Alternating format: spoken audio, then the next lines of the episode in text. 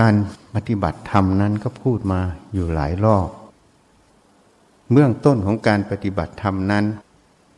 ก็ต้องฝึกตัวสติ ฝึกตัวสมาธิ แล้วก็ฝึกการหาเหตุ หาผล พิจารณาหาความจริง ในแต่เรื่องที่สัมผัส ที่นี้การเจริญตัวสตินั้น สติแปลว่าระลึก เวลาทำอะไรก็ให้ระลึกในสิ่งที่ทำณปัจจุบันตรงนั้น นั่นเรียกว่าการฝึกตัวสติ แต่เวลาเราไปอยู่สำนักต่างๆ ที่ปฏิบัติ เขาก็จะเน้นการเดินจงกรมนั่งสมาธิให้มาก เขาจะเน้นถึงความสงบเป็นหลัก ไม่อยากให้มีการกระทบกระทั่งกัน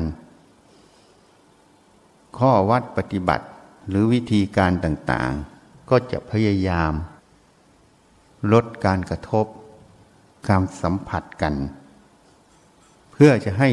มีสติสมาธิแจ่มชัดขึ้น เพื่อที่จะไม่ให้เสียก่อนได้ ก็เหมือนโบราณบอกกว่าถั่วจะสุกงานั้นไหม้ก่อน เสียก่อนได้หมายความว่า เวลาเราสัมผัสสิ่งใดขึ้น โลภโกรธหลงมันก็จะตามมา เมื่อสติสมาธิปัญญายังอ่อน ก็ไม่เท่าทันโลภโกรธหลง ก็จะผิดพลาดไป เพราะฉะนั้นการปฏิบัติเพื่อแยกออก เพื่อสำรวม จึงเป็นการล้อมคอกไว้ก่อน ไม่ให้เสียก่อนได้ แต่การปฏิบัติอย่างนี้พอเป็นเน้นอย่างนี้ตลอด แล้วก็คิดว่าอย่างนี้คือทางไปสู่นิพพาน มันก็เลยเกิดความเห็นผิด เกิดความยึดมั่นถือมั่นต่อวิธีการปฏิบัติโดยไม่รู้ตัว เพราะจริง ๆแล้วสิ่งที่ทำทั้งหมดนะ่ะ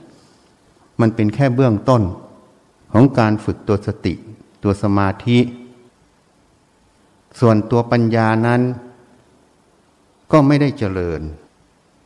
เพราะว่าไปเน้นให้มันสงบ ให้มันไม่คิดไม่นึก ไม่เน้นหัดพิจารณา วิเคราะห์วิจัย แล้วก็ไม่รู้ด้วยว่าจะพิจารณาวิเคราะห์วิจัยอย่างไร เรื่องใดทำอย่างไร เพราะฉะนั้นพอทำอย่างนี้มันก็เลยไปทางสมถกรรมฐาน เป็นเด่นไปโดยไม่รู้ตัว บางท่านก็บอกว่าเจริญวิปัสสนาอยู่ แต่จริง ๆแล้วก็เป็นสมถะโดยไม่รู้ตัว เพราะวิปัสสนานั้นมันต้องหัดวิจัยคำว่าวิปัสสนาคือการเห็นชัด เห็นแจ้ง วิปัสสีนั่นเอง วิปัสสนา วิปัสสีคือเห็นชัด เห็นแจ้งนั่นเอง คือตัวปัญญา เห็นชัดเห็นแจ้งในเหตุปัจจัย ตรงตามความเป็นจริงนั่นเอง เพราะฉะนั้นสองอย่างเนี่ยมันเลยเหมือนขัดแย้งกันอยู่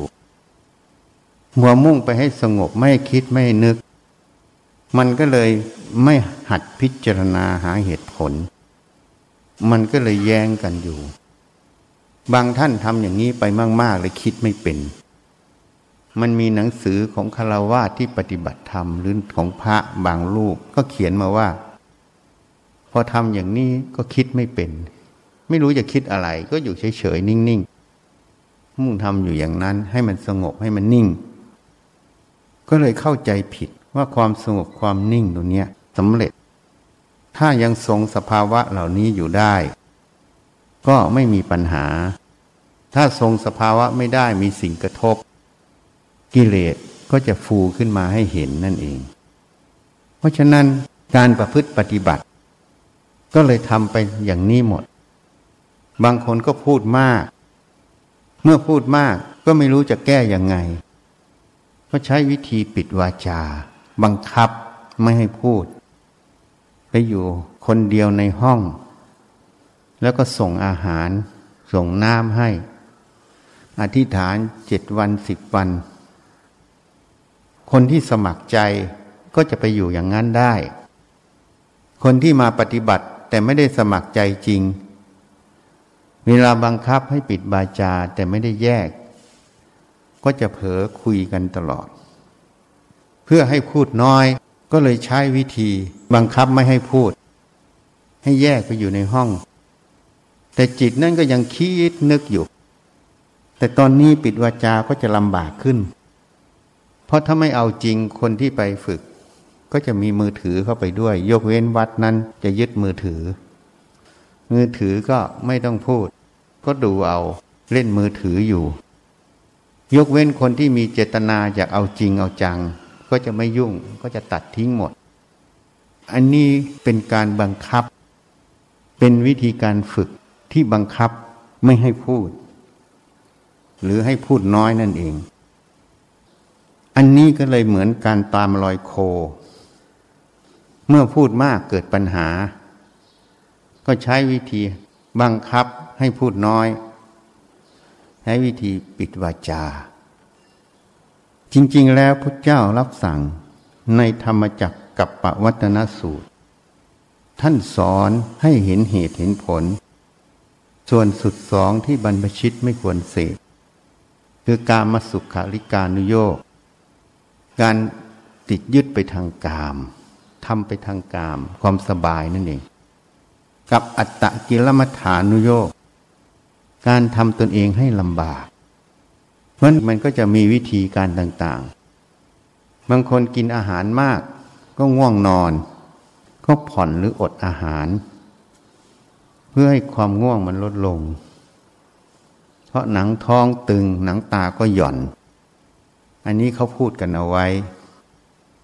หนังท้องตึงหนังตาหย่อน เพราะเวลาฉันอาหารไปมาก พลังงานมาย่อยอาหารมาก พลังงานที่ไปเลี้ยงสมองก็ลดลง มันก็เลยง่วงนอน เหตุนั้นพระพุทธเจ้า ท่านจึงสอนโภชเนมตัญยุตา รู้จักประมาณในการบริโภค เพราะฉะนั้นคำว่าประมาณ ก็คือตัวสติปัญญานั่นเองคำว่าประมาณคำว่าพอดีต้องใช้สติปัญญา เพราะนั้นวิธีปฏิบัติ ที่เราเรียนรู้มาบางสำนักก็บอกว่า ต้องนอนน้อย กินน้อยทำความเพียรให้มาก พูดก็เหมือนถูก เพราะในหนังสือเขียนไว้ว่าแปดชั่วโมง หกชั่วโมงสี่ชั่วโมงพอดี อันนี้ก็เลยเป็นบัญญัติ นอนน้อยต้องนอนวันละสี่ชั่วโมง นี่มันเลยเป็นบัญญัติ ถ้าใครนอนมากกว่าสี่ชั่วโมงก็ไม่ใช่นักปฏิบัติ ก็เลยติดยึดโดยไม่รู้ตัว กินน้อยก็พยายามกินให้น้อย หรือไม่ก็อดอาหาร บางสำนักครูบาอาจารย์ก็บอกให้อดอาหาร สมาธิมันจึงชัดเจน ก็ใช้วิธีบังคับ ลูกศิษย์ลูกหาเขาอดไปสามสี่ห้าสิบวัน จนสุดท้ายไปรับประทานอาหารไม่ได้ เพราะเยื่อบุกระเพาะอาหารและลำไส้มันฟอพอกินเข้าไปแล้วมันก็อาเจียนหรือขี้ไหล ก็ต้องให้อาหารทางเส้นเลือด ที่เขาเรียก hyperalimentation อาหารทางเส้นเลือดทางการแพทย์ ก็จะต้องให้พลังงานคือคาร์โบไฮเดรตคาร์โบไฮเดรตคือให้กูโคสน้ำเกลือทั่วไปห้าเปอร์เซนต์ก็ต้องให้อย่างน้อยน้ำเกลือสิบเปอร์เซนขึ้น เข้าใจไหมคือปริมาณน้ำตาลเป็นสิบเปอร์เซนคิดปริมาณน้ำตาล เป็นพลังงานของคาร์โบไฮเดรตที่ร่างกายต้องการต่อวันเท่าไหร่ แล้วก็ให้ free fatty acid คือหน่วยย่อยของไขมันคำนวณว่าต้องการได้เท่าไหร่ ก็จะให้ไปทางเส้นเลือด แล้วก็จะให้ตัวโปรตีน ตัวย่อยก็คือกรด amino acid เพราะฉะนั้นเวลาเราฉันอาหารเข้าไปเนี่ยคาร์โบไฮเดรตมันจะย่อยเป็นน้ำตาล เป็นกูโคสถ้าเป็นผลไม้ก็เป็นฟรุกโตสถ้าเป็นนมก็เป็นกาแลคโตส อันนี้เป็นโมเลกุลย่อยสุดของคาร์โบไฮเดรตถ้าพวกแป้งคาร์โบไฮเดรตทั้งหลายเขาเรียก polyแซคคาไลเป็นโมเลกุลใหญ่ ก็จะถูกย่อยไปเป็นโมเลกุลย่อย เนี่ยเป็นกูโคสเป็นฟุกโตสเป็นกาแลคโตส แล้วแต่โพลีแซคคาไลตัวไหน ทีนี้การบริโภคผลไม้ มันก็มีน้ำตาลที่เรียกฟุกโตสเพราะนั้นคนยังเข้าใจผิดว่ามันไม่มีน้ำตาล ที่นี่ส่วนพวกโปรตีน มันจะย่อยไปเป็นกรด amino acid กรด amino acid มีหลายตัวมีสิบกว่าตัว มันจะย่อยเป็นส่วนนั้น ส่วนไขมันมันจะย่อยไปสู่โมเลกุลต่ำเรียกว่า free fatty acid เพราะฉะนั้นมันก็จะดูดซึมเข้าสู่กระแสเลือด ที่นี่คนที่กินไม่ได้ เขาก็ให้ทางเส้นเลือดดำใหญ่ ก็ให้สามส่วนนี้จึงเรียกว่าไฮเปอร์อะลิเมนเทชันให้สารอาหารทางเส้นเลือด ที่เราได้น้ำเกลือทั่วไปนั้น มันแค่ให้สารน้ำเฉยๆ กับเกลือแร่บางส่วน กับพลังงานนิดหน่อย แต่ถ้าให้อาหารลักษณะนี้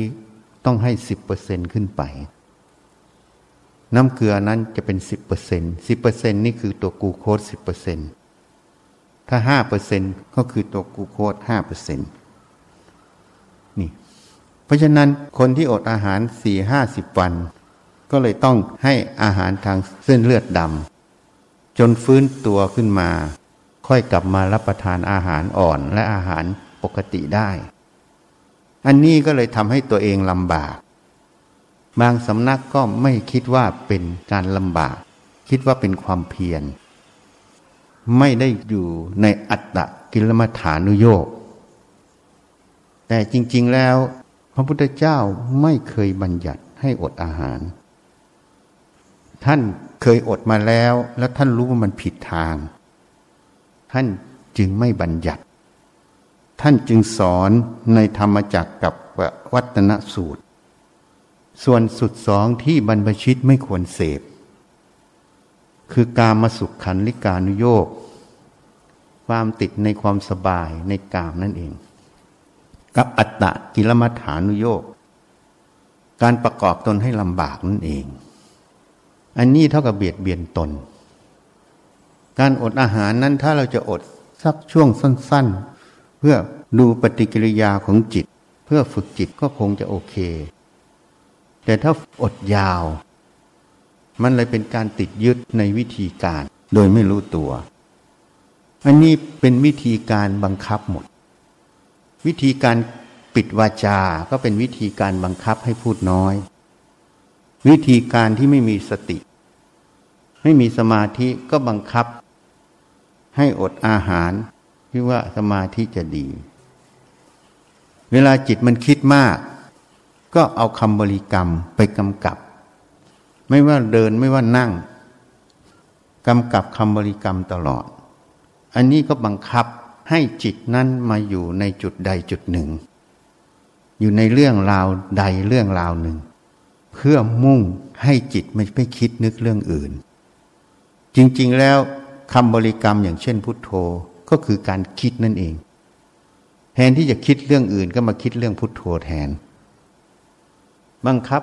จนมันมารวมอยู่ตรงนี้ได้ แล้วมันสงบลงไปอันนี้ก็เป็นวิธีบังคับ ที่นี่วิธีการเหล่านี้มันถูกกิเลสสอน เรียกว่าตามรอยโค เวลาเราจะหาตัวโค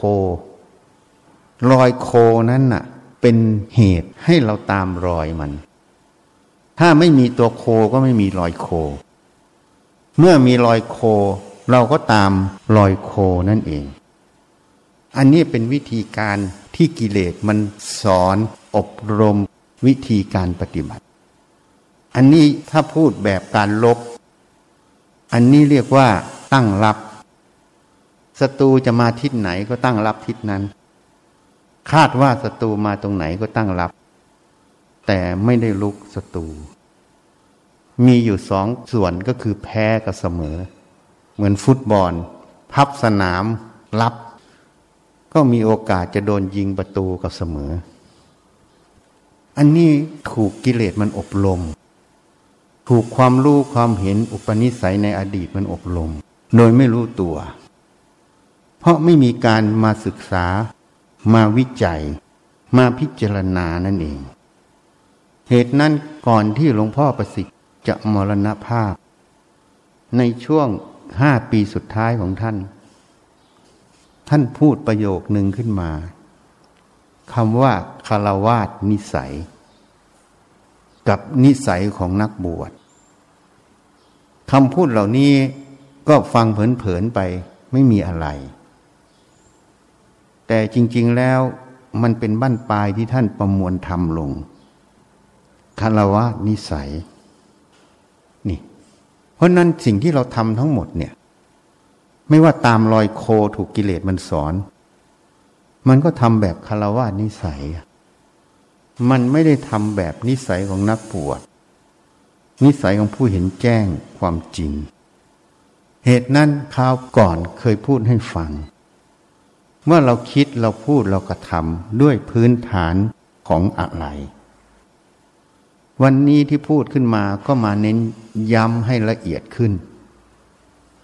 ถ้าเรามาพิจารณาการเกิดของมนุษย์และเหล่าสัตว์ มนุษย์และเราสัตว์ที่เกิดมาด้วยเหตุอะไร ก็คืออวิชชาคือความไม่เห็นแจ้งความจริง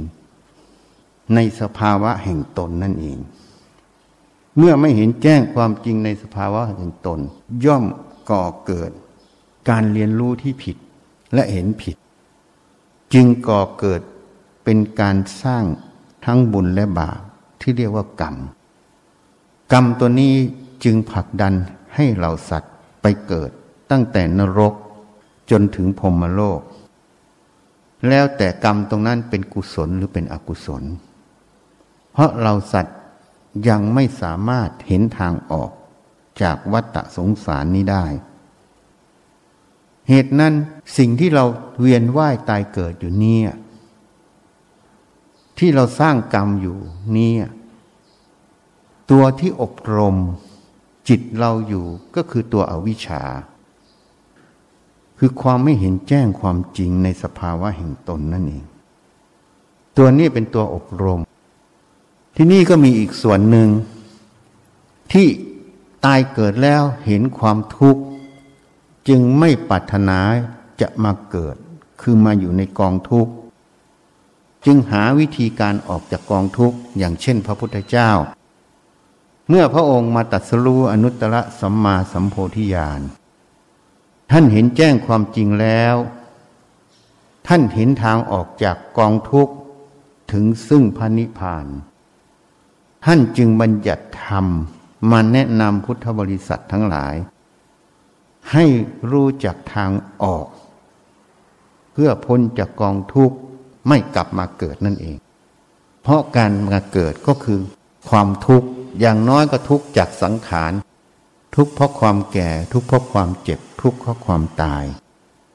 ทุกข์เพราะความพัดพาด ทุกข์เพราะความไม่ประสบกับสิ่งที่ รักที่ชอบที่พอใจ นี่มันมีอยู่ เหตุนั้นจะออกจากกองทุกข์ทั้งปวง ต้องเข้าถึงพันิพานนั่นเอง ไม่กลับมาเกิด ก็เรียกว่าพ้นจากทุกข์ทั้งทุกข์ใจและทุกข์กาย พระอรหันต์ที่สำเร็จแล้ว ท่านพ้นจากทุกข์ใจ แต่ทุกข์กายท่านยังมีอยู่ แต่ถ้าเข้าพระนิพพานแล้วทั้งทุกกายและทุกใจไม่มี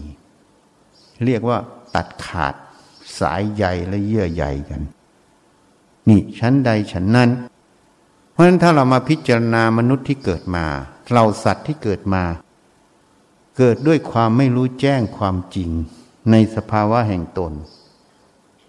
เรียกว่าอาวิชชาเกิดเพราะนั้นการเรียนรู้แต่ละภพแต่ละภูมิ แต่ละช่วง ก็จะมีการเรียนรู้ไปในสภาวะแต่ละช่วงตรงนั้น ยกตัวอย่างมนุษย์ มนุษย์ก็จะเกิดการเรียนรู้อบรม จากบิดามารดา ญาติพี่น้องในครอบครัว แล้วก็จะเกิดการเรียนรู้ในโรงเรียนและสังคมนั้น จนโตขึ้นมาไปประกอบอาชีพ ก็ถูกสังคมและประเทศต่างๆ สอนการเรียนรู้มาตลอด โดยเฉพาะผู้ที่ทำงานที่ต้องเกี่ยวเนื่องไปหลายประเทศ เพราะปัจจุบันการสื่อสารและการคมนาคมมันสะดวก มันรวดเร็ว เหตุนั้นพอถูกสิ่งเหล่านี้อบรม มันไม่ใช่แค่ความรู้เพียวๆหรือบริสุทธิ์ มันยังมีความเห็นผิดที่สำคัญผิดอยู่ เพราะเนื่องจากความไม่เห็นแจ้งในสภาวะแห่งตน ย่อมสำคัญว่าหัวจดเท้า เป็นของเราเป็นตัวเรา เป็นตัวตนของเรา เรียกว่าอัตตามันเกิดนั่นเอง หรือพูดอีกอย่างหนึ่งสำคัญรูปสำคัญนาม นามคือเวทนาความรู้สึกสุขทุกข์เฉยๆ สัญญาคือความจำสังขารคือความคิด วิญญาณคือความรู้ทางตาหูจมูกลิ้นกายใจ เมื่อสำคัญเกิดว่าเป็นของเราเป็นเราเป็นตัวตนของเรา เหตุนั้นการประพฤติปฏิบัติหรือวิธีการคิด วิธีการพูด วิธีการกระทำก็จะกระทำบนพื้นฐานของความสำคัญผิด ว่าขันห้าเนี่ย เป็นของเราเป็นเรา เป็นตัวตนของเรา อันนี้เป็นจุดหนึ่ง เหตุนั้นเวลาคิดเวลาพูดเวลากระทำจึงไม่อยู่ในพื้นฐานของคำว่าอนัตตา มันอยู่บนพื้นฐานของคำว่าอัตตา จริง ๆ แล้วอัตตามันไม่มีอยู่จริง มันเป็นอวิชชาที่ไม่เห็นแจ้งความจริงของรูปของนาม เกิดสำคัญผิดในรูปในนาม ว่าเป็นของเราเป็นเราเป็นตัวตนของเรา ความสัมพันธ์ผิดและความรู้ที่เกี่ยวเนื่องออกมา จึงเรียกว่าอัตตามันเกิดนั่นเอง เหตุนั้นเวลาประพฤติปฏิบัติสิ่งใด มันก็จะทำอยู่บนพื้นฐานของอัตตา มันไม่ได้ทำอยู่บนพื้นฐานของความจริง ความจริงของขันห้าความจริงของรูปนาม ท่านก็กล่าวไว้ว่า ขันทั้งห้านั้นเป็นอนิจจังคำว่าอนิจจังแปลว่าไม่เที่ยง เกิดขึ้นแล้วต้องดับไป อย่างเช่นมนุษย์ เกิดแล้วต้องแก่เจ็บตายไป นี่เรียกว่าอนิจจังไม่เที่ยง มันเป็นอนัตตา สภาวะที่เกิดขึ้นแล้วแก่เจ็บตายไป ไม่มีใครเป็นเจ้าของจริง มันไม่มีใครบังคับ ได้จริงว่าเกิดแล้ว ไม่ให้แก่ไม่ให้เจ็บไม่ให้ตายได้ มันไปตามลักษณะของสภาพธรรมตรงนั้น นี่เรียกว่าอนัตตา เหตุนั้นเมื่อเราสำคัญผิด ว่าหัวจดเท้านี้เป็นของเราเป็นตัวเรา ความรู้ความเห็นเป็นตัวเราเป็นของเรา เวลาเราจะทำสิ่งใด เราก็ทำอยู่บนพื้นฐานตรงจุดนี้หมด ไม่ได้ทำอยู่บนพื้นฐาน ของความจริงคืออนัตตา เพราะนั้นอนัตตานั้นมันมีอยู่ห้าความหมาย ในหลักธรรมนั้นท่านบัญญัติไว้หนึ่งไม่ใช่ตัวตนสองสภาวะนั้นมันแย้งต่ออัตตาสามมันบังคับไม่ได้สี่มันเป็นไปตามเหตุปัจจัยห้า มันสูญจากสมมุติสัตว์บุคคลตัวตนเราเขา มันว่างจากตัวตนเราเขานั่นเองนี่ เพราะฉะนั้นเวลาเราทำสิ่งใด อย่างเช่นการประพฤติปฏิบัติ เวลาเรากินมากมันก็ง่วงนอน พอง่วงนอน เราก็ใช้วิธีผ่อนอาหาร หรืออดอาหารเรียกว่าสมาธิมันดี เราก็ใช้วิธีบังคับมันอยู่โดยไม่รู้ตัว เพราะมันไม่ได้เป็นไปตามปกติของธาตุขันธาตุขันนั้นมันต้องการอาหาร เพื่อไปหล่อเลี้ยง เขาเรียกว่าสร้างเซลล์ในคนที่ยังเจริญเติบโต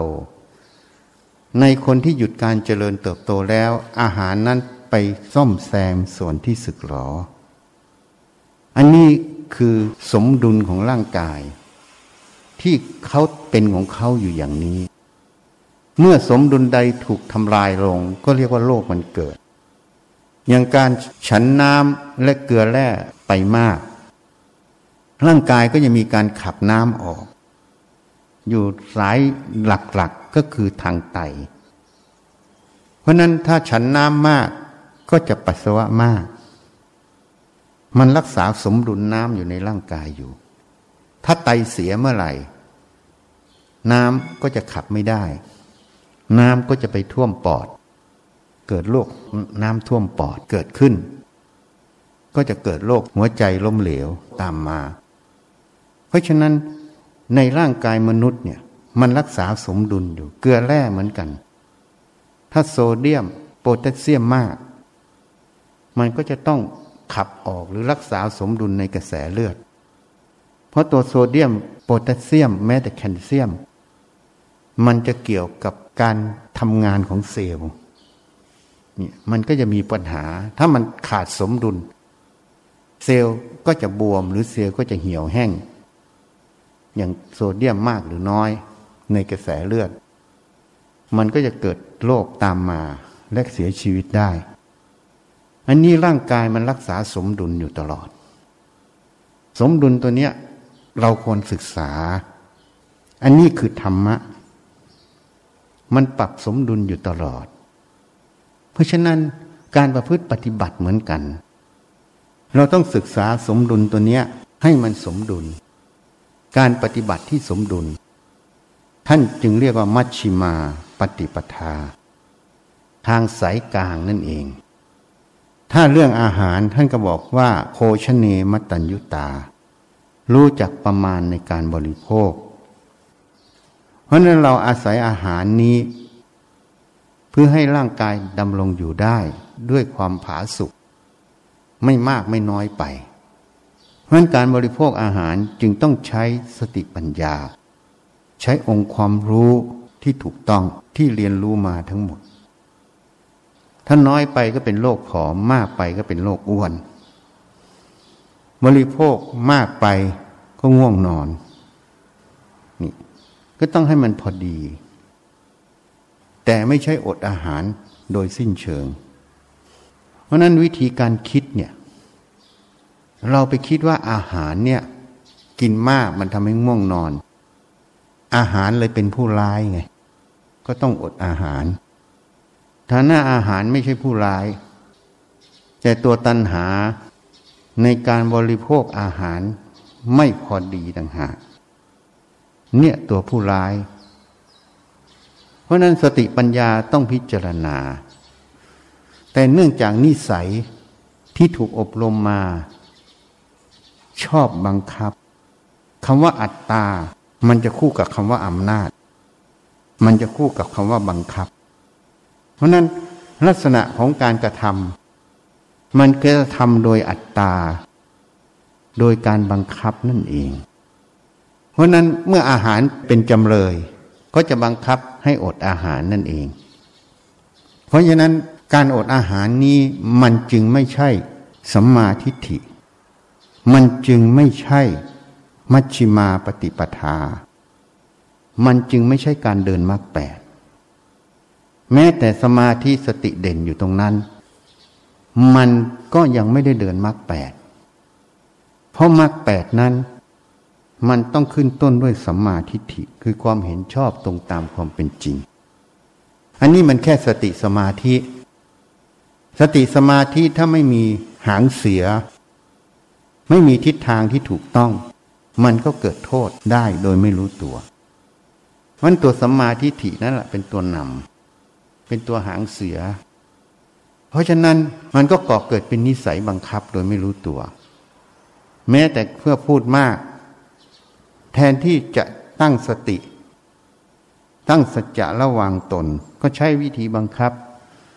ไปเก็บวาจาไปอยู่ในห้องคนเดียว จะถูกสำนักบังคับ หรือตัวเองบังคับตัวเองก็แล้วแต่ ในสมัยพุทธกาลก็มี พระอธิษฐาน เก็บวาจาไม่พูดกัน เวลามีกิจการงานใช้ภาษาใบภาษามือ เมื่อออกพรรษาแล้วก็ไปเฝ้าพระพุทธเจ้า ก็ไปเล่าถวายพระเจ้า คิดว่าจะได้รับคำชมเชย พระผู้มีพระภาคเจ้าจึงตัดว่ามูลขวัตวัดของสัตว์เดรัจฉาน วัดของเดียรถีไม่ใช่วัด ในธรรมวินัยของเราตถาคต นี่ ปัจจุบันนี้ทำกันเยอะปิดวาจา แต่ถ้าไปศึกษาไตรปิฎกจะมีบทนี้อยู่ เพราะมันเป็นนิสัยของอัตตาคือบังคับ นี่ ถ้าเป็นอนัตตามันบังคับไม่ได้ คนที่พูดมากเพราะอะไรอะ เพราะหนึ่งไม่มีสติ สองไม่มีสมาธิคือความตั้งใจมั่นสามมีกิเลส นิสัยบางอย่างที่เรียนรู้มา อย่างบางคนก็อวดเก่ง คิดว่าตัวเองเหนือเขาก็ไปสอนเขาตลอด มันก็พูดมาก บางคนก็ติดในอารมณ์ อยากสนทนาอยากคุยกันอันนั้นสมาธิมันไม่ตั้งมั่น ถ้าคนสมาธิตั้งมั่น มันก็อยู่ด้วยความเฉยๆ ไม่พูดมาก อันนี้ก็อยากพูดอยากคุย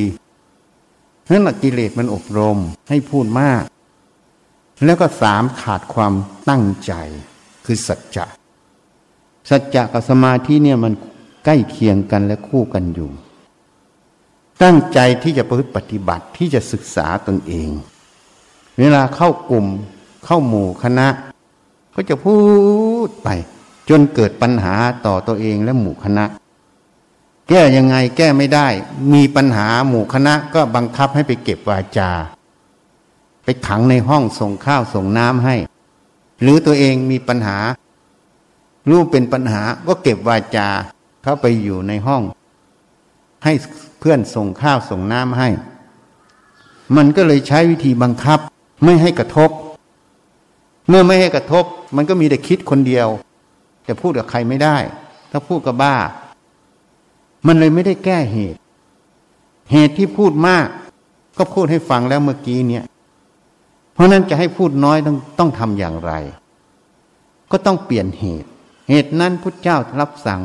ทำทั้งหลายเกิดแต่เหตุ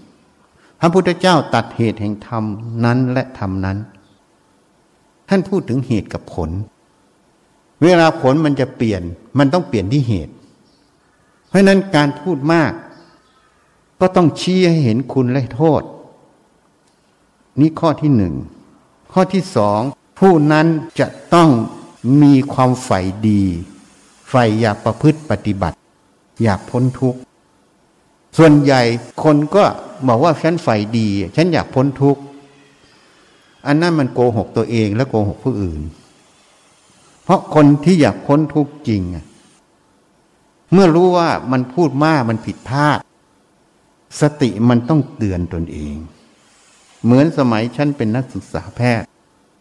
ฉันต้องการรู้ว่าสมาธิเป็นอย่างไร ฉันก็มุ่งทำและหา แต่เขาบอกว่าสมาธิทำความสงบ ฉันก็เลยเข้าใจว่า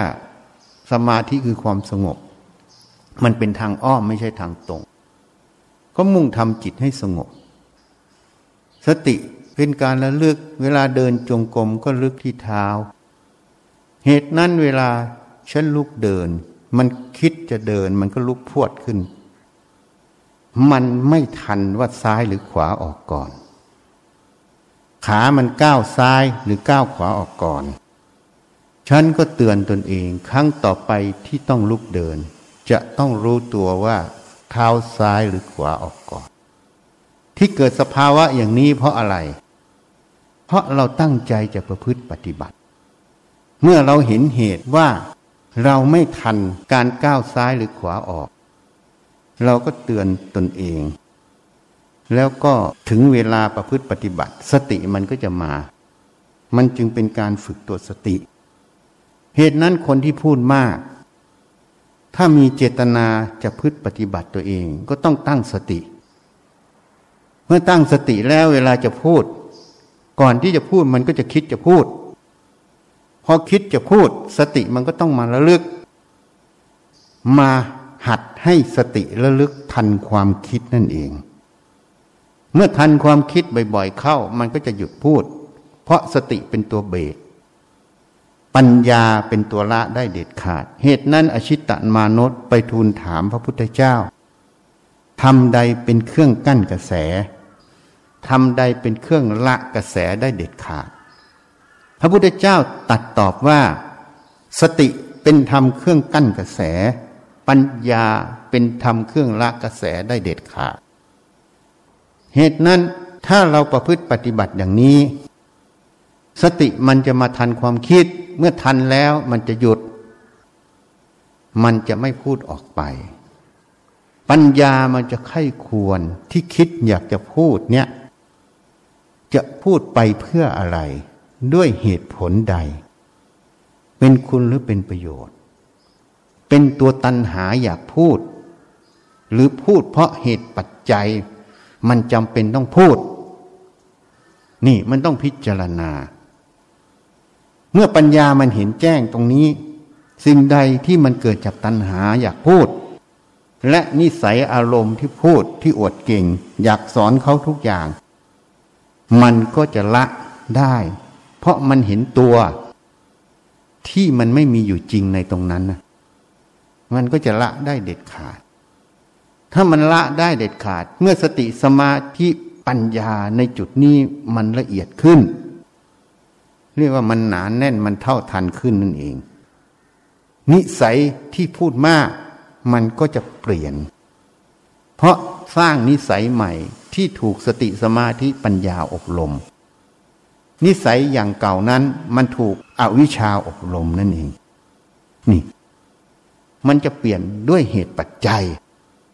แต่ไม่ใช่เปลี่ยนด้วยการบังคับให้ไปเก็บวาจาพอไปเก็บวาจาออกจากเก็บวาจามา ยิ่งพูดมากกว่าเก่า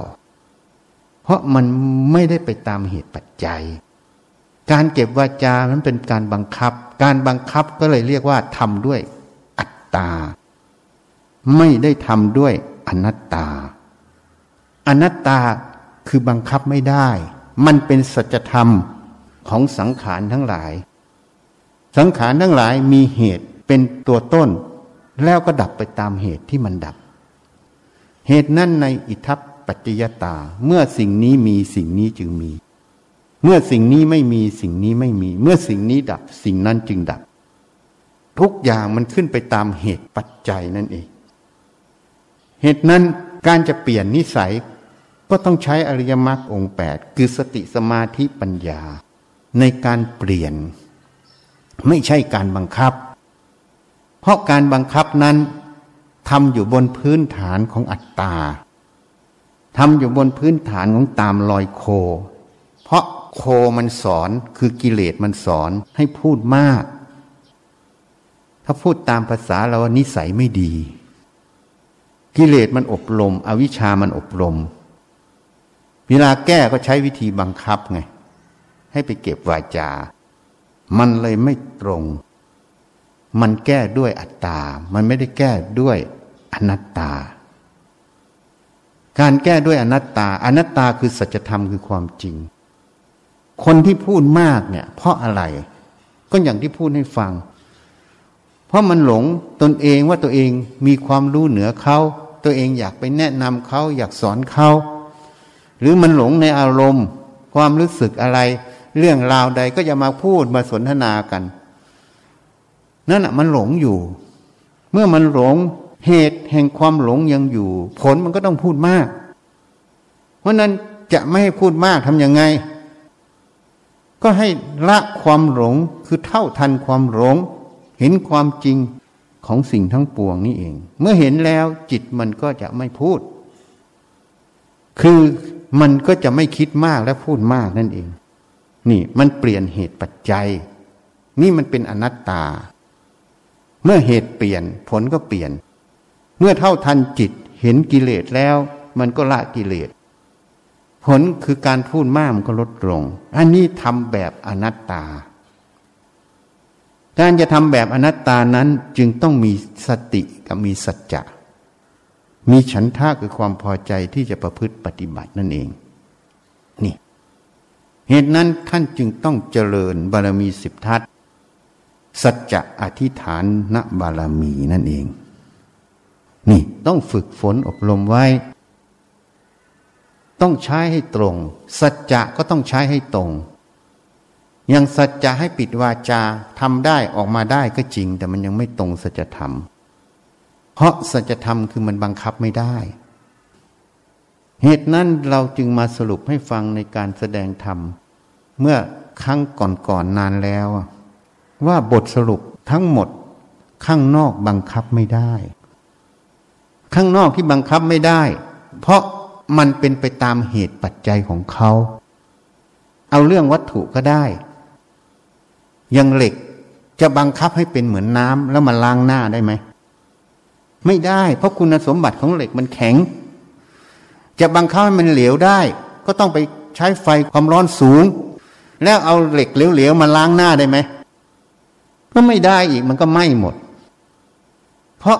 มันต้องเป็นไปตามเหตุปัจจัยของเหล็กคือคุณลักษณะของเด็กนั่นเอง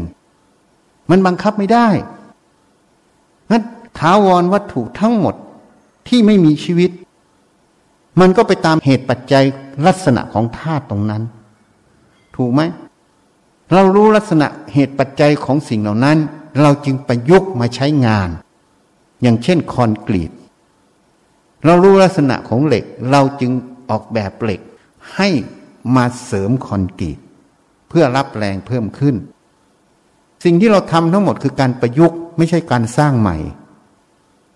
ประยุกต์องค์ความรู้ลักษณะของธาตุเหล่านั้นมาใช้งานนั่นเอง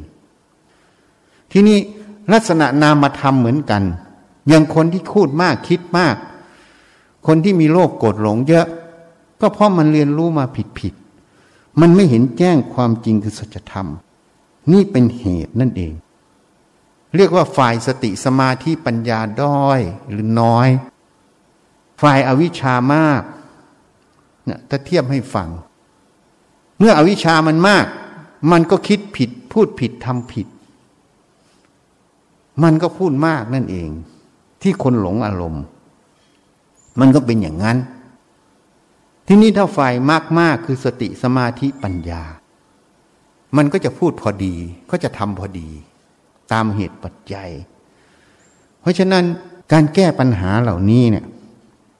เราต้องแก้อยู่บนพื้นฐานของสัจธรรมคือความจริง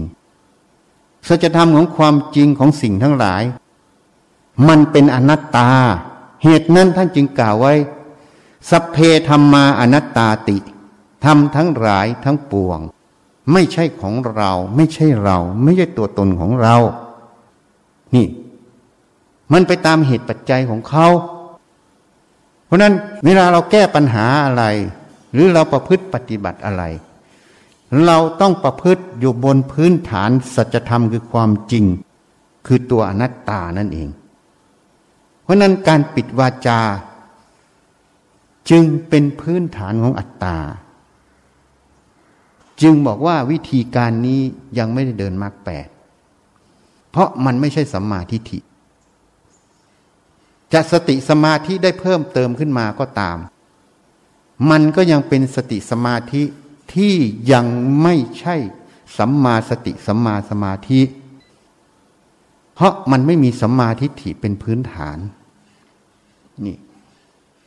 เหตุนั้นการจะแก้ปัญหาจุดนี้ก็ต้องแก้ โดยข้อมูลความจริงที่ว่า เราบังคับให้เขาพูดน้อยไม่ได้ เขาจะพูดน้อยลง ก็ขึ้นกับเหตุปัจจัยคือข้อหนึ่งเขาต้องเข้าใจว่าสิ่งที่เขาทำคือปัญหา เขาต้องเห็นว่าสิ่งที่เขาทำขึ้นมาเนี่ย กิเลสมันอบรม อวิชามันอบรม นิสัยนั่นเอง มันอบรมมา ถ้าเขาเข้าใจประเด็นเหล่านี้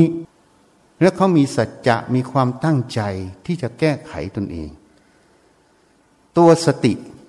มันจะมาเพื่อเมื่อตั้งสัจจะแล้ว เวลาจะพูดพูดด้วยสติปัญญาพูดด้วยความจริงนี่เวลาจะพูด สติมันจะมาระลึกความคิดที่จะพูด มันก็จะมา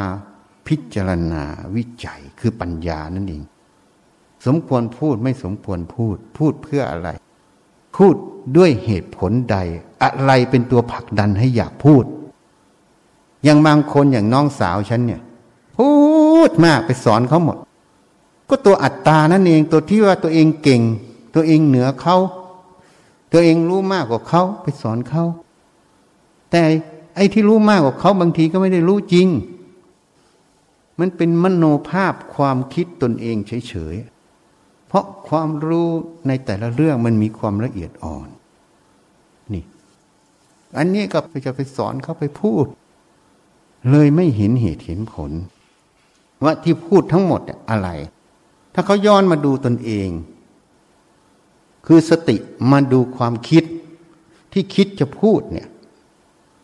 สติมันต้องมาระลึกทันความคิดก่อน มันจึงเบรกเมื่อมันเบรกแล้วมันจึงมาวิจัย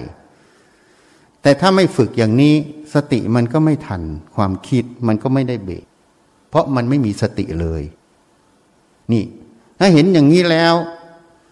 มันจะเห็นว่าที่พูดทั้งหมดพูดด้วยเหตุผลใด เมื่อมันเห็นแล้ว มันก็ไม่เอาตามอัตตาที่อยากพูดนั่นเอง คือตัวตัณหานั่นเอง นี่ อันนี้คำพูดมันก็จะเปลี่ยนไป ที่พูดมากมันจะพูดลดลง มันจะเข้าสู่คำว่ามัชชิมาปฏิปทา พูดตามเหตุปัจจัยที่ควรพูด ไม่ได้หยุดห้ามพูด และไม่ได้อยากพูดมาก พูดพอดีจึงเป็นสัมมาวาจา คือพูดชอบ สัมมาวาจานั้นสรุปลงคำเดียวคือพูดพอดี คำว่าพูดพอดีก็อยู่ในบทที่สี่คือไม่พูดเพ้อเจ้อนั่นเอง ส่วนสามบทนั้น ไม่พูดคำเท็จ ไม่พูดคำหยาบ ไม่พูดส่อเสียด อันนั้นเป็นแค่ส่วนหนึ่ง แต่ตัวที่สมดุลจริง ๆ คือไม่พูดเพ้อเจ้อคือพูดพอดีนั่นเอง เพราะฉะนั้นในพระอภิธรรมท่านจึงกล่าวไว้ พระโสดานั้นละพูดเท็จ พระอนาคาละพูดคำหยาบและส่อเสียด เพราะมันเนื่องจากตัวโทสะพระอรหันต์ไม่พูดเพ้อเจ้อเพราะมันเกี่ยวเนื่องกับสติปัญญาที่อ่านเหตุปัจจัยออก พระนาคามียังอ่านไม่ออก มันจึงมีเพ้อเจ้ออยู่ โดยไม่รู้ตัว เพราะในแต่ละเครื่องที่มันพูดมันมีความละเอียดอ่อน ของธรรมที่เป็นสมุทัยของธรรมที่เป็นมรรคอยู่ นี่มันต้องพิจารณา เพราะนั้นการปิดวาจาพุทธเจ้าจึงรับสั่งเป็นมูลขวัตวัดของสัตว์เดรัจฉาน วัดของเดรถีเพราะวิธีการนี้มันไม่ได้เริ่มด้วยความถูกต้องตั้งแต่แรก มันเริ่มจากการตามรอยโคนเอง ถูก ตัวพูดมาก มันอบรมนั่นเอง ให้เกิดวิธีการปิดวาจา ถูกไหมไอ้ตัวพูดมากถูกกิเลสอวิชามันอบรมนั่นเอง เหตุนั้นการจะแก้ปัญหาตรงนี้ไม่ใช่บังคับ ไม่ใช่ปิดวาจา ต้องเจริญตัวสติสมาธิปัญญาให้เท่าทันจิต ให้เท่าทันความคิดนั่นเอง จึงจะมาเท่าทันความพูด ต้องฝึกตัวนี้ ฝึกตัวมากเข้าไปนั่นเอง เพราะนั้นการฝึกตัวมากไม่ใช่การบังคับ แต่เป็นการตั้งสติและสัจจะให้มาเท่าทันเมื่อรู้เหตุรู้ผล อย่างที่ได้ยินได้ฟังที่พูดให้ฟังอยู่ขณะนี้ ก็ตั้งสัจจะที่จะประพฤติปฏิบัติอย่างนี้ ระมัดระวังอย่างนี้ เขาจึงเรียกว่าสำรวมอินทรีย์นั่นเอง นี่มันจึงจะเท่าทัน เรียกว่าเปลี่ยนเหตุปัจจัย เพิ่มมากขึ้น ละสมุทัยลง นี่ผลก็คือพูดมันลดลง เพราะนั้นการประพฤติปฏิบัติ ต้องอยู่บนพื้นฐานของสัจธรรมคือความจริงคืออนัตตา มันบังคับไม่ได้ แต่มันต้องใช้เวลา คนหนึ่งที่พูดมาก จะให้พูดพอดีต้องใช้เวลา ถ้าเขา ไม่ต้องการจะพูดพอดี ก็ไม่มีทางแก้ ก็ต้องปล่อยไป ปล่อยไปทำไม่ได้จริง ๆ ธรรมะมันก็จะจัดสรรนั่นเอง มันก็จะถูกจัดสรรให้ออกจากหมู่คณะของผู้ที่ท่านมีคุณธรรมนั่นเอง นี่มันจะเป็นอย่างนั้น ที่นี่คนมันไม่มีสมาธิตลอด มันก็มีความคิดฟุ้งซ่าน มันก็มีความคิดมาก เวลาคนมีความคิดมาก ความคิดฟุ้งซ่าน มันก็เป็นเหตุหนึ่งที่ให้จิตมันทุกข์ เพราะการคิดฟุ้งซ่าน มันคิดจากอุปทาน ความเห็นผิดนั่นเอง เมื่อมันคิดจากอุปทานความเห็นผิด มันเป็นตัวตนเกิดในความคิดตรงนั้น มันก็เกิดความทุกข์ในใจ ที่ท่านเรียกว่าเจตสิกกทุกคือทุกข์ใจนั่นเอง เพราะนั้นพอมันทุกข์ใจ คนมันทุกข์ใจก็เลย ชี้ปัญหาที่ทุกข์ใจเกิดก็คือตัวเจตสิกคือตัวความคิดนั่นเองที่ทำให้เกิดทุกข์มันก็ถูกอยู่ เจตสิกมันเป็นตัวทำให้เกิดทุกข์ความคิดทำให้เกิดทุกข์จริงอยู่ ถูกอยู่ แต่ถูกผิวเผิน ไม่ถูกตัวมัน เพราะตัวที่ทำให้ความคิดนั้นเป็นความทุกข์ คือความเห็นผิดคืออวิชชานั่นเองสำคัญตนผิด เกิดโลภกดหลงขึ้น มันจึงเป็นความทุกข์เกิด นี่ เหตุนั้นการจะละความทุกข์ทางใจก็ต้องละอวิชชาตัณหานั่นเอง ต้องเห็นแจ้งสัจธรรมความจริงนั่นเอง เพราะอาวิชามันไม่เห็นแจ้งสัจธรรมความจริง อย่างการประพฤติปฏิบัติที่เก็บวาจา ปิดวาจาที่พูดให้ฟัง วิธีการปฏิบัตินี้มันไม่ได้เห็นแจ้งความจริงของเหตุกับผล มันจึงเรียกว่าปฏิบัติผิด ในพระไตรปิฎกเขียนไว้ชัดเจน ท่านเรียกมูลขวัตวัดของสัตว์เดรัจฉาน วัดของเดียรถีนั่นเอง ไม่ใช่วัดในธรรมวินัยของเราตถาคต นี่ เพราะนั้นการประพฤติปฏิบัติที่เก็บวาจา มันจึงเป็นการประพฤติปฏิบัติที่ใช้สติปัญญาอย่างหยาบ สติปัญญาไม่ละเอียด จึงไม่เห็น เรื่องนี้มันทำมาตั้งแต่สมัยพุทธกาลไม่ใช่เพิ่งมาทำในยุคนี้ การอดอาหารก็เช่นกัน เมื่อเห็นว่า กินอาหารมากแล้วง่วงนอน ง่วงนอนก็เลยใช้วิธีการผ่อนอาหารหรืออดอาหาร แต่ไม่ได้พิจารณา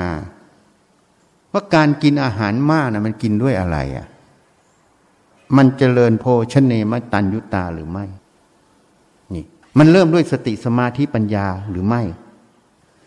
เพราะนั้นเมื่อมันง่วงก็เลยใช้วิธีอดอาหาร อดมากๆ สติสมาธิมันแข็งแกร่งก็จริง เพราะจิตมันเข้มแข็ง เพราะคนที่จะอดอาหารให้มากได้ จิตมันต้องเข้มแข็ง แต่มันไม่ตรงเหตุปัจจัย อาหารมันจำเป็นต่อกายก็ให้มันนั่นเองส่วนความง่วงนอนนั้น เราก็รู้จักฉันให้พอดี แล้วฝึกสติสมาธิให้มีกำลังขึ้น เมื่อสติสมาธิมีกำลังขึ้น ความง่วงเหงาานอนก็ลดลง อย่างพระโมคคัลลานะเมื่อท่านง่วงนอน ท่านแนะนำให้หยดอาหารไหม มีในวิธีการแปดวิธีไหมเนื้อพระ ไม่มีเห็นอย่าง วิธีแรกเมื่อมีสัญญาต่อสิ่งใดให้ตึกถึงสัญญานั้นให้มาก สัญญาสิ่งใดก็คือเวลามันง่วงนอนเนี่ย สัญญามันจะหมายรู้ตัวง่วงนอน แล้วมันจะสำคัญหมายความง่วงนอนเป็นของเราเป็นเรา เมื่อมันหมายความง่วงนอนเป็นของเราเป็นเรา จิตมันจะน้อมเข้าไปสู่ นิวรธาตุตัวนี้ แล้วมันจะคอฟฟี่คอฟฟี่วิธีการแก้ทำไงอะพุทธเจ้าจึงรับสั่ง มีสัญญาตรงนั้นให้ตรึกถึงตรงนั้นให้มาก อันนี้เป็นวิธีแรก ซึ่งไม่มีคนอ่านแล้วเข้าใจ วันนี้จะเฉลยให้ฟัง เมื่อสัญญามันหมายรู้ตัวง่วงนอนเนี่ย สติมันต้องเท่าทันตรงนี้ เมื่อสติเท่าทันตรงนี้ ไม่เอาเราเข้าไปในความง่วงนอน ไม่น้อมจิตเข้าไปนั่นเอง เมื่อจิตมันไม่น้อมเข้าสติมันตั้งมั่น ความง่วงนอนก็เลยเป็น แค่เจตสิกธรรมคือธรรมารมอันหนึ่งที่ถูกสติระลึกรู้นั่นเอง มันจะแยกออก เมื่อมันแยกออกสมาธิจะตั้งมั่น ตามันจะสว่างไง แต่ถ้าสติปัญญาไม่ละเอียด ไม่เท่าทันประเด็นนี้ ท่านก็บอกไปถึงประเด็นสองประเด็นสามจนสุดท้าย แก้ไม่ได้จริงๆให้นอน และตั้งจิตว่าตื่นขึ้นมาแล้วจะทำความเพียร เห็นไหมพุทธเจ้าก็ยอมรับให้นอน เพราะฉะนั้นการอดอาหารตรงเนี้ยมันเลยใช้วิธีบังคับ มันเลยเกิดผลเสียอันหนึ่งที่ไม่เห็นว่าทำทั้งหลายมันบังคับไม่ได้ มันเป็นอนัตตา การจะละทำตรงนี้ต้องเปลี่ยนเหตุปัจจัยของมัน เหตุปัจจัยของมันแรกก็คือเมื่อฉันอาหารมาก มันเกิดนิวรธาตุเกิด ใช่ไหมแล้วสัญญามันหมายรู้ แล้วมันสำคัญหมายนิวรธาตุเป็นของเรา มันจึงน้อมจิต จะรู้ได้ไงว่ามันสำคัญเป็นของเรา เพราะมันยินดีในความง่วงนอนนั่นเอง ตัวที่ยินดีในความง่วงนอนนั่นแหละมันบอก ว่ามันสำคัญว่าเป็นของเรา มันจึงน้อมจิตเข้าไป แล้วก็คอฟฟี่คอฟฟี่ซึ่งมีประจำในชีที่เนี้ยชีที่เนี่ยบวชยี่สิบกว่าพรรษา ยังไม่ได้คุณธรรมอะไร หลอกชาวบ้านกินตลอด เวลาทำวัดสวดมนต์ก็นั่งหลับมันก็เป็นวิธีการแก้นิวรณ์อย่างหนึ่งคือให้สาธยายมนขนาดสาธยายมนก็นั่งหลับเพราะอะไร เพราะมันไม่มีฮิริโอตปะ มันไม่แก้ไขตนเองนั่นเอง เพราะนั้นวิธีแก้ตัวง่วงนอนนี่ง่ายนิดเดียว ตั้งสติให้มั่น ตั้งสัจจะให้มั่น เวลามันเกิดอะไรขึ้น สติต้องทันมันแล้วไม่น้อมจิตเข้าไป อันเนี้ยมันจึงออกจากนิวรธาตุได้ อันเนี้ยมันเท่ากับละสกายทิฏฐิอีกแบบหนึ่ง เพราะการน้อมจิตเข้าไปนั้นก็เป็นสกายทิฏฐิ เป็นตัวตนเกิดโดยไม่รู้ตัว เพราะมันเป็นความเห็นเป็นของเราเป็นเรานิวรณ์นั้นเป็นของเราเราอยากสบายอยากหลับ เพราะนั้นวิธีแก้ตัวง่วงนอนไม่ยาก ข้อแรกที่พุทธเจ้าสอนเลยอะสติตรึกถึงสัญญาตรงนั้น ก็คือระลึกถึงสัญญาตรงนั้น ให้เท่าทันตรงนั้น เพราะนั้นสมัยเราเป็นนักศึกษาแพทย์ ไปฟังอาจารย์เลคเชอร์อยู่ มันเกิดง่วงนอนนี่มันระลึกอยู่ตรงนี้เข้ามาวุบเดียว เหมือนนิ่งปั๊บมันออกมาตาสว่างเลย ไม่หลับนั้นเราจึงรู้ถึงวิธีการแก้นิวรธาตุตัวนี้ จริงๆ ตัวนิวรตัวนี้มันเป็นธาตุท่านจึงเรียกว่านิวรธาตุตัวง่วงเหงานอนมันเป็นขบวนการของธาตุเพราะเมื่อพลังงานมาย่อยอาหารมาก มันก็ไปเลี้ยงสมองน้อย เมื่ออาหารไปเลี้ยงสมองน้อยทั้งออกซิเจนกับกูโคสมันก็ทำให้สมองนั้นทำงานลดลง มันก็เกิดความง่วงนอน มันเป็นเรื่องของเหตุปัจจัยเรื่องของธาตุหมด เพราะนั้นเราต้องปรับสมดุลตรงนี้ ไปงดอาหารเลยก็ผิด ไปบริโภคมากก็ผิด ต้องโภชเนมตัญยุตา โภชเนมตัญยุตาในอาหารแล้วยังไม่พอ ต้องพมตัญยุตาในการประพฤติปฏิบัติ เมื่อสติมันน้อยก็ต้องสติมันสมดุล นี่มันต้องฝึกทั้งนั้นเลย เพราะนั้นการกดอาหารจึงเป็นอัตตะกิเลนมัฐานุโยกส่วนใหญ่ไม่กล้าพูดกัน เพราะครูบาอาจารย์ผู้ใหญ่พาทำทำให้ตนเองคือทาตลำบากนั่นเอง พระบางรูปต้องให้น้ำเกลือที่พูดให้ฟังแต่ต้นที่เรียกว่า ไฮเปอร์อะลิเมนเตชันให้อาหารทางเส้นเลือดดำไปเบียดเบียนแพทย์โดยไม่รู้ตัว แล้วยังคิดว่าตัวเองทำความดี โดยหารู้ไม่ว่าเบียดเบียนตนและเบียดเบียนผู้อื่น นี่ไม่ใช่นิสัยของสมณะ นี่ไม่ใช่ธรรมของเราตถาคต เพราะมิจฉาทิฏฐิมันนำนี่ เพราะฉะนั้น อันนี้เราต้องเข้าใจ ความง่วงเหงาเหานอน บางครั้งมันก็มี บางครั้งมันก็ไม่มี บางครั้งมันก็อยากนอน เพราะธาตุมันต้องการเพราะเราต้องหาสมดุล คือมัชชิมาปฏิปทาเพราะสติสมาธิปัญญาต้องอบรมขึ้นมาจากสิ่งเหล่านี้ และศึกษาจากสิ่งเหล่านี้ ถ้าเราศึกษาแล้ว เราจะรู้ว่าทุกอย่างมันบังคับไม่ได้ การปฏิบัติต้องอยู่บนพื้นฐานของอนัตตาคือบังคับไม่ได้ การจะแก้ไขสิ่งใดก็ต้องแก้ไขที่เหตุ เหตุอวิชามากผลก็คือทุกข์ ก็ต้องแก้เหตุคือแก้เหตุมรรคให้มาก เมื่อมรรคมากก็เห็นสมุทัยเมื่อเห็นสมุทัยก็เท่ากับละสมุทัยสมุทัยก็ลดมรรคก็เพิ่มนั่นเอง ผลก็คือนิโรธะมันเปลี่ยนเห็นยัง ต้องเปลี่ยนที่เหตุปัจจัย ไม่ใช่การบังคับ เพราะฉะนั้นการอดอาหารก็เป็นวิธีการบังคับเพื่ออยากได้ผล การบริโภคมากก็ผิด บริโภคน้อยจนอดอาหารก็ผิด ต้องมัชชิมาปฏิปทา ต้องโภชเนมตัญยุตา เพราะนั้นในข้อวัดปฏิบัติมันมีทั้งข้อดี ข้อเสียอยู่ในตัวของมัน ถ้าเราจะใช้วิธีการอดอาหาร ต้องใช้ชั่วครั้งชั่วคราวนิด ๆ หน่อย ๆ เพื่อทดสอบกำลังของจิต แต่ไม่ใช่ใช้จนจริงจัง เกิดความเชื่อความศรัทธาจากครูอาจารย์ เพราะมันไม่ตรงธรรมคืออนัตตาธรรมนั่นเองที่นี่ธรรมชาติของจิต เวลามันคิดนึก จิต มันมีหน้าที่คิด เขาเรียกเจตสิกธรรม มันรู้มันก็ต้องคิดทำไมมันต้องคิด เพราะธาตุมันทำหน้าที่ของมัน เมื่อมันรู้ทางตาหูจมูกลิ้นกายใจ มันก็จำทางตาหูจมูกลิ้นกายใจ แล้วมันก็คิดไปตามกฎเกณฑ์ที่มันจำนั่นเอง อันนี้เป็นธรรมชาติของสังขาร เวลาเราสนใจสิ่งใดมาก มันก็เอาไปคิดธรรมชาติของมัน ที่นี้มันก็มีอีกตัวหนึ่ง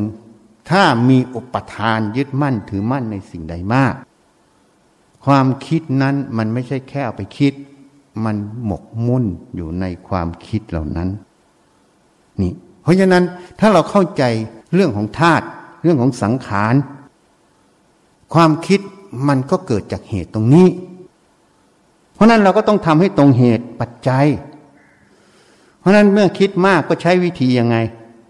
เอาพุทโธเอาคำบริกรรมไปกำกับ บังคับไม่ให้มันคิด แล้วก็เลยติดนิสัยไม่คิด แล้วก็เลยหลงผิดว่าตัวเองสำเร็จผุดพ้น จริง ๆ การไปบังคับเหล่านี้มันคืออัตตานั่นเองเพราะสมาธิที่เกิดตรงนี้มันเกิดอยู่ แต่อัตตามันไม่ได้ละ เพราะมันไม่เห็นสัจธรรมคือความจริง การจะละอัตตานั้นก็ต้องเห็นความจริง ความจริงมันเป็นธาตุมันไม่มีอะไรเป็นของเรา ถ้าเห็นตรงนี้อัตตามก็ถือถูกละโดยอัตโนมัติ ไม่ได้เป็นละอะไรนะ เหมือนแสงสว่างมันเกิดความมืดก็หายไปโดยอัตโนมัติ เพราะฉะนั้นถ้าเรารู้ความจริงตรงนี้ วิธีการประพฤติปฏิบัติที่ถูกต้อง ไม่ใช่เอาพุทโธไปกำกับทุกขณะ พุทโธจะใช้ชั่วครั้งชั่วคราวเวลาบริกรรมได้ เพื่อจิตมันมารวมอยู่ในคำบริกรรม เมื่อมันรวมแล้วมันก็จะทิ้งคำบริกรรม ทิ้งคำบริกรรมแล้วมันจะไปจับความรู้ตรงนั้นนั่นเอง เพราะนั้นหลวงปู่เทศจึงกล่าวไว้คำบริกรรมเป็นเหยื่อไว้ล่อปลาเราไม่ได้เอาเหยื่อเราต้องการเอาตัวปลา แต่การที่เอาพุทโธไปกำกับ เดินก็พุทโธอะไรพุทโธกำกับทุกอย่าง มันผิดตรงไหนอะ มันผิดเพราะเรามีเจตนาจะให้มันไม่คิด ให้มันตั้งมั่นอยู่ในความไม่คิด อยู่ในคำบริกรรมพุทโธ อันนี้มันยังเป็นการบังคับอยู่โดยไม่รู้ตัว เหตุนั้นสมัยเราเป็นนักศึกษาแพทย์ เราสังเกตตัวเอง เพราะเราอยากรู้ว่าสมาธิเป็นอย่างไร จะทำอย่างไรให้มันสงบ เมื่อมันคิดมาก ถ้าเราไปบังคับไม่มันคิด มันมีเจตนาเจตสิกอยู่ มันเป็นตัวอยู่ มันก็ยิ่งปวดหัว เพราะนั้นมีนักข่าวไทยรัฐคนหนึ่ง เมื่อหลายปีที่แล้ว มาถามมีครูอาจารย์ท่านหนึ่งสอนให้ อย่ากดอย่าเพ่ง เขาจึงพยายาม ไม่กดไม่เพ่ง พอเขามุ่งพยายามไม่กดไม่เพ่ง จิตใจเขาจึงไม่ถึงความสงบแท้ มันวุ่นวายอยู่ เขาออกจากจุดนี้ไม่ได้ เพราะมันไปยึดไง เราแนะนำแก้ก็แก้ไม่ได้ เพราะมันเป็นนิสัย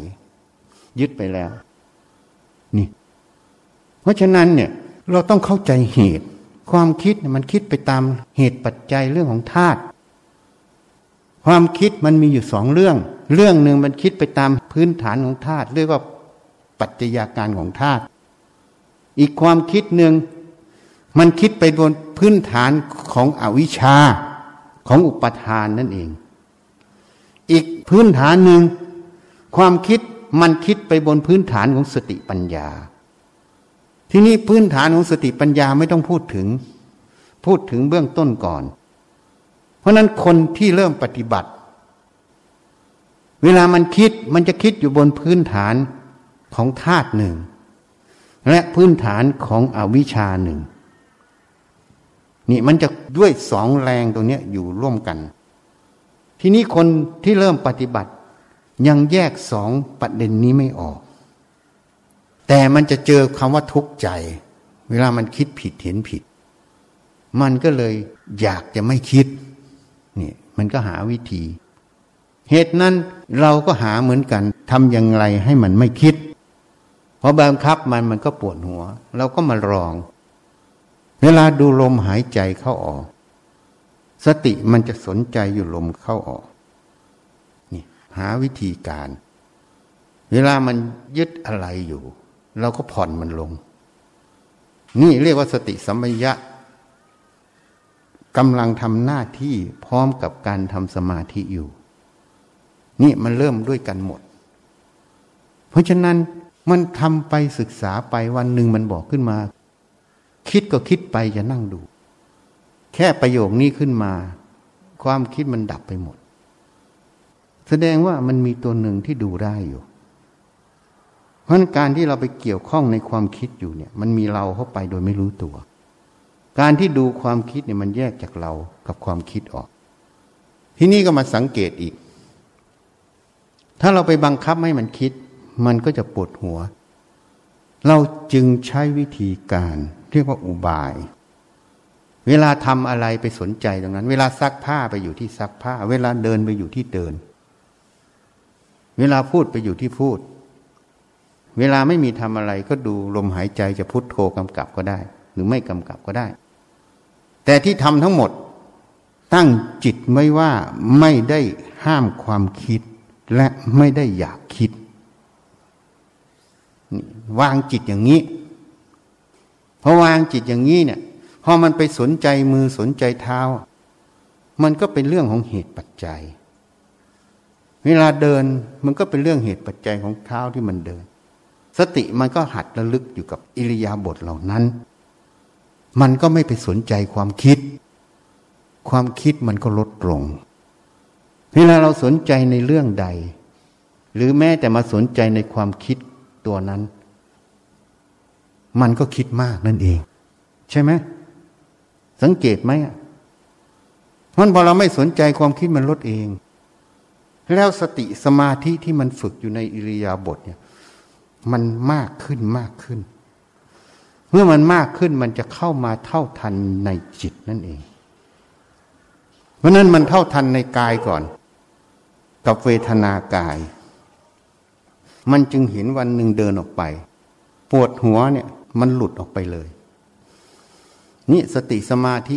มันเท่าทัน เวทนากายตรงนั้น แล้วมันก็บอกเหตุอีกวันรุ่งขึ้น มันไปคิดถึงเรื่องที่ตัวเองผิดพลาด เคยทำผิดนั่นเอง มันก็ตำหนิตัวเอง เส้นเลือดตรงขมับก็เต้นตุบๆปวดหัวก็ตามที่เส้นเลือดมันเต้น แล้วมันก็มีตัวหนึ่งบอกขึ้นมา คืนคิดต่อไปเป็นบ้า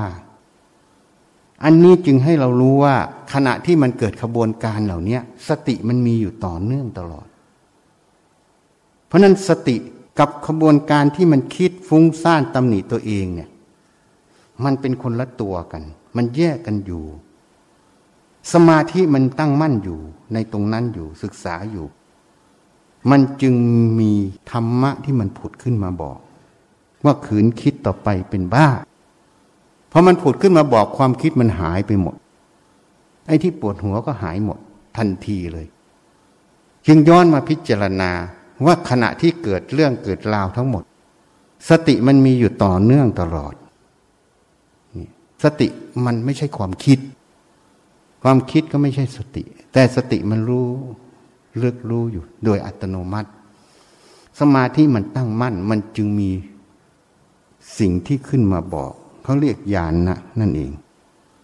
มันขึ้นมาได้ เพราะต้องมีสมาธิ ถ้าสมาธิไม่มีมันจะขึ้นไม่ได้ นี่มันบอกเหตุผลหมด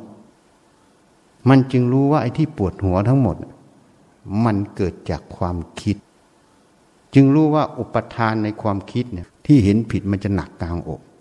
พอมันเลยออกมันจะไปอยู่ที่กายที่ปวดหัว จึงตรงกับการแพทย์ที่เรียกว่าไซโคโซมาติกโรคทางจิตออกทางกาย นี่อันนี้เราไม่ได้เรียนจิตแพทย์ อยู่ปีสองอะ จึงเรียนวิทยาศาสตร์พื้นฐานการแพทย์อยู่ ยังไม่ได้ขึ้นคลินิก เรียนเรื่องโรค แต่ธรรมะมันสอนของจริงให้ดู แม้แต่จิตแพทย์ก็ยังไม่เห็นนะว่าของจริงขบวนการมันเป็นอย่างไร นี่ เพราะฉะนั้นการเอาพุทโธกำกับ มันเลยหมิ่นเม ต่อการทำสมาธิแบบบังคับ เพราะฉะนั้นมันไม่ตรงสัจธรรมคืออนัตตาบังคับไม่ได้ เพราะอุบายที่เราไปสนใจในเรียบท ในปัจจุบันงานตรงนั้น มันก็ตรงกับคำว่าอนัตตาบังคับไม่ได้ เข้าใจไหม เพราะเราไม่ได้บังคับให้มันหยุดคิด แต่เราไปฝึกสติอยู่ที่อริยบท เมื่อสติมันมากขึ้น มันเท่าทันในจิต มันเท่าทันกายปวดหัวมันก็หลุด ต่อไปมันก็เข้าไปเท่าทันในจิต มันไปรวมในกลางอกนั่นเอง วันหนึ่งฝึกมาได้สักปีกว่า จะสองปี ไปล้างหน้าที่อ่างล้างหน้ากำลังก้มลงไปจะล้าง มันเหมือนมีอะไรหลุดออกไป ทัศนะให้ฟังเคยคิดร้อยเหลือคิดห้าสิบที่ว่าคิดร้อยเหมือนคิดห้าสิบหมายถึงว่า ความคิดที่เกิดจากธาตุมันก็ยังคิดอยู่ แต่ความคิดที่เกิดจากสมุทัยคืออวิชชาและอุปาทานมันลดลง เพราะสติปัญญามันเท่าทัน นี่มันเป็นของมันเอง เพราะฉะนั้นต้องเปลี่ยนเหตุปัจจัย ต้องฝึกมรรคเข้าไปแทนสมุทัยนี่ เพราะนั้นวิธีการอันนี้เป็นแยบคายเป็นความละเอียดของกรรมฐาน ซึ่งครูอาจารย์ส่วนใหญ่จะไม่เห็นและไม่ได้พูดทำอย่างไรที่จะเป็นอนัตตาทำล้นล้วน ปฏิบัติอยู่บนสัจธรรมความจริงคือคำว่าอนัตตาคำว่าอนัตตาก็คือบังคับมันไม่ได้ ถ้าวิธีการที่เราไปใช้การบังคับ มันจึงหมิ่นเมต่อการใช้คำว่าอัตตาตลอด เพราะเราทำสิ่งใดเราจะไม่บังคับ เราจะเปลี่ยนเหตุปัจจัยนั่นเอง เพราะทำทั้งหลายเป็นไปตามเหตุ เพราะนั้นอมัตตาก็ อีกความหมายหนึ่งก็คือเป็นไปตามเหตุปัจจัยไง นี่เราทำไปตามเหตุปัจจัย เพราะนั้นพระอรหันต์เนี่ยท่านจะทำอะไรทำไปตามเหตุปัจจัย ท่านไม่ได้ทำตามความอยากหรือไม่อยาก นี่ เพราะนั้นมันจึงมีความละเอียดในแต่ละเรื่องของการกระทำนี่แล้วอีกประเด็นหนึ่งคำว่าศูนย์ จากสมมุติสัตว์บุคคลตัวตนเราเขา มันว่างนั่นเอง จากสมมุติสัตว์บุคคลตัวตนเราเขา เพราะนั้นคำว่าอนัตตา ถ้าเราเห็นความจริง ของขันทั้งห้าแยกสมมุติปรมัตถะออกจากกันได้ มันจะไปถูกคำว่าว่าง ขันทั้งห้าว่างจากสมมุติ สัตว์บุคคลตัวตนเราเขา หรือพูดอีกมุมหนึ่งก็เรียกว่ากาย เวทนาจิตธรรม ว่างจากสมมุติสัตว์บุคคลตัวตนเราเขา ถ้าเห็นความจริงอย่างนี้ทำไปตามอย่างนี้ อันนี้เรียกว่าทำตามสัจธรรม คือคำว่าอนัตตานั่นเอง เหตุนั้นถ้าเราเห็นว่า สามีก็ไม่มีอยู่ในใจเรา ใจเราก็ไม่มีสามีอยู่ ไอ้ที่รู้ทั้งหมดมันเป็นสัญญาหมายรู้ สัญญาก็ไม่ใช่สัตว์บุคคล สัญญาก็เป็นแค่ธาตุอันหนึ่ง ถ้าเห็นอย่างนี้ นั่นก็เห็นตามอนัตตาธรรมนั่นเอง ตามสัจธรรมคือความจริงนั่นเอง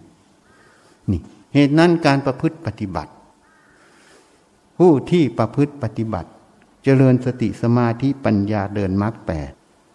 ถ้าทำนั้นละเอียดก็จะมาวิจัยมาพิจารณา แต่ละเหตุการณ์ ที่มีการสัมผัสทางตาหูจมูกลิ้นกายใจ และความคิดความเห็นที่ออกมานั้น ออกมาด้วยอวิชชาตันหา อุปทาน หรือออกมาด้วยสติปัญญา หรือออกมาตามสัจธรรมความจริง หรือออกมาตามความหลง นี่จะต้องเห็นเมื่อเห็นแล้วจึงจะรู้จักคำว่าคารวาสนิสัย เพราะนั้นคารวาสนิสัยมันจะมีติดตัวมนุษย์และเหล่าสัตว์อยู่ ตัวเองถ้าไม่ศึกษาไม่วิเคราะห์วิจัยแยกลงไปอย่างแจ่มแจ้งอย่างที่อธิบายให้ฟัง ย่อมทำตามคารวาสนิสัยทำตามหลงสมมุติกฎเกณฑ์ทำตามอัตตานั่นเอง นี่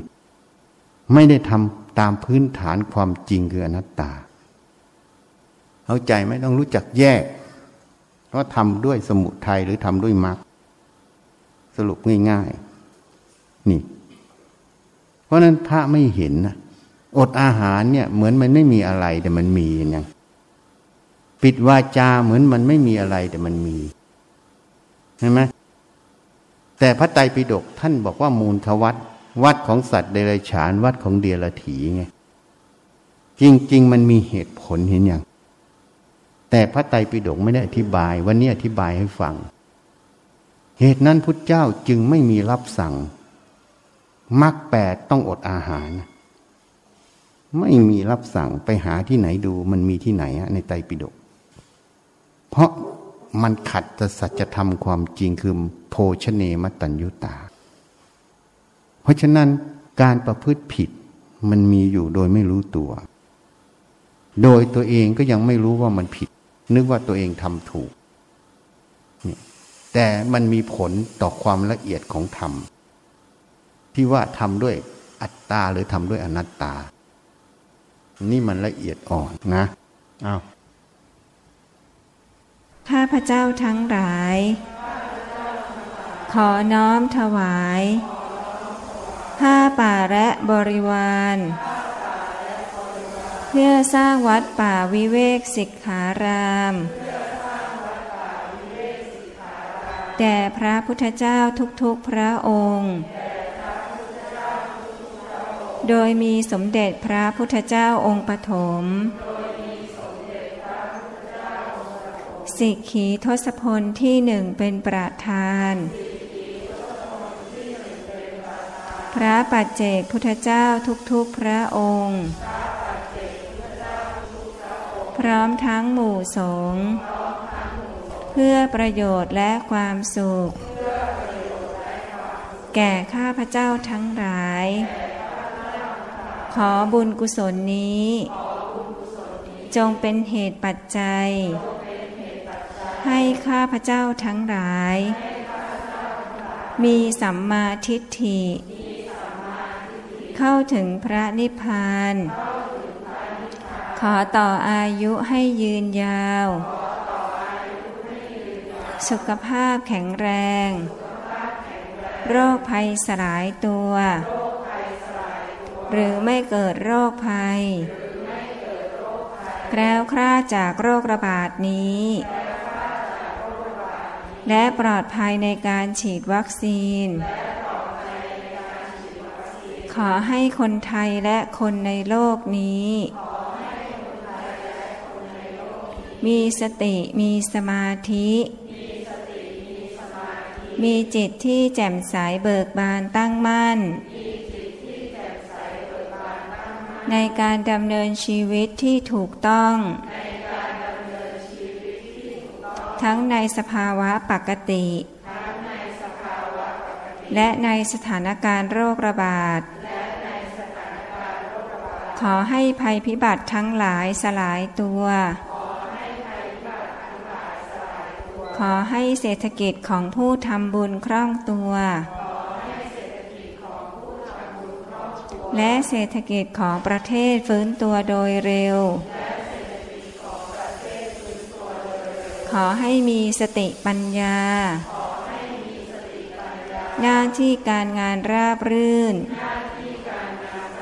ปัญหาและอุปสรรคทั้งหลายสลายตัว ขออำนาจบุญกุศล ที่ได้ทำในครั้งนี้ ขอให้กฎของอกุศลกรรมเก่าทั้งหมด สลายตัวไป ขออุทิศบุญกุศล ที่ได้ทำในครั้งนี้ แก่บิดามารดาบุตรธิดา พี่น้อง ครูอาจารย์ ญาติมิตรของข้าพเจ้าทั้งหลาย ทุกภพทุกชาติ จนถึงปัจจุบันชาติ เจ้ากรรมนายเวรทั้งหลายเท้าสักกะเทวราช พยายมราช ท้าวสวัตีเทวราช ท้ามหาราชทั้งสี่และบริวาร พระศรีสุริโยไทยราวพรมเทวดาทั้งหลายทุกชั้น นายบัญชีและบริวาร เจ้าที่เจ้าทางราวพญานาคทั้งหลาย โอปาจิกะทั้งหลาย สัมภเวสี เปรต จิตวิญญาณที่มีรูปและไม่มีรูปสรรพสัตว์ทั้งหลายทุกภพทุกภูมิ ขอให้มีส่วนได้รับ และอนุโมทนาในผลบุญครั้งนี้ท่านใดมีทุกข์ ขอให้พ้นจากทุกข์ ท่านใดมีสุข ขอให้สุขยิ่งยิ่งขึ้นไป มีสัมมาทิฏฐิ เข้าถึงพระนิพพาน ขอพญายมราชลงพุทธ โปรดเป็นพยานเทิน สาธุ ยะถาวาลิวะหาปุราปริปุเรนติสาครังเอวเมวะอิโตทินังเปตานังอุปากปปติอิจิตังปฏิตังตุมหังคิปเมวะสมิจตุสัพเพปุเรนตุสังกปา จันโทปนาราโสยะธามณิโหติราโสยะธา วาจันตุสัพพะรโควินาสโตมาเตภวัตวันตาลายโยสุขีธิขายุโกวาอภิวันธนาสิริสานิจัง หาปัจจายโนจัตตารโรมาวัฏันติอายุวันโนสุขัง สัพพพุทธานุภาเวนะสัพพะธรรมะนุภาเวนะสัพพะสังฆา นุภาเวนะพุทธาลตานังมาลตานังสังฆาลตานังลตานานังอนุภาเว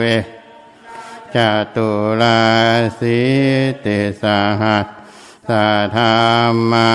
ขันธานุภาเว นาปิตากัยานุภาเวนาชินาสาวกาภาเวนัสาเพเตโรคะเพเตพายาสาเพเตอันตรายะ เหเตอุปัฏฐวะเพเตทวนิเมตาเพเตอาวมังคาลานาสันตุอายุวัฏฐโกวัฏฐโกสิริวัฏฐโก วัฏฐโกภาลาวัฏฐโกวันนาวัฏฐโกสุขวัฏฐโกโหตุสัทุกขโรคาพยาเวลา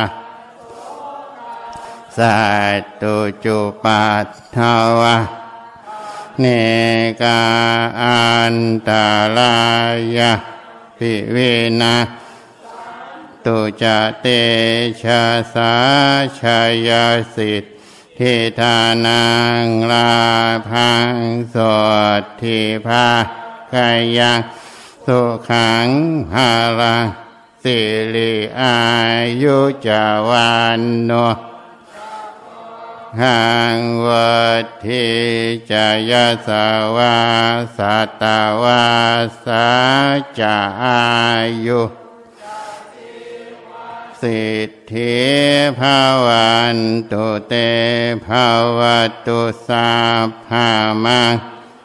รังลาขันตุสาภาเทวตาสาภาพุทธา โนภาเวนัสาภาปะเจกะพุทธาภาเวนัสาภาธรรมาโนภาเวนัสาภาสังฆาภาเวนัสัทธาโสทิวันตุเต นั่นให้สี่ข้อนะสมาธิโรคภัยการงานภัยวิบัติ ขอได้ทั้งสี่ข้อ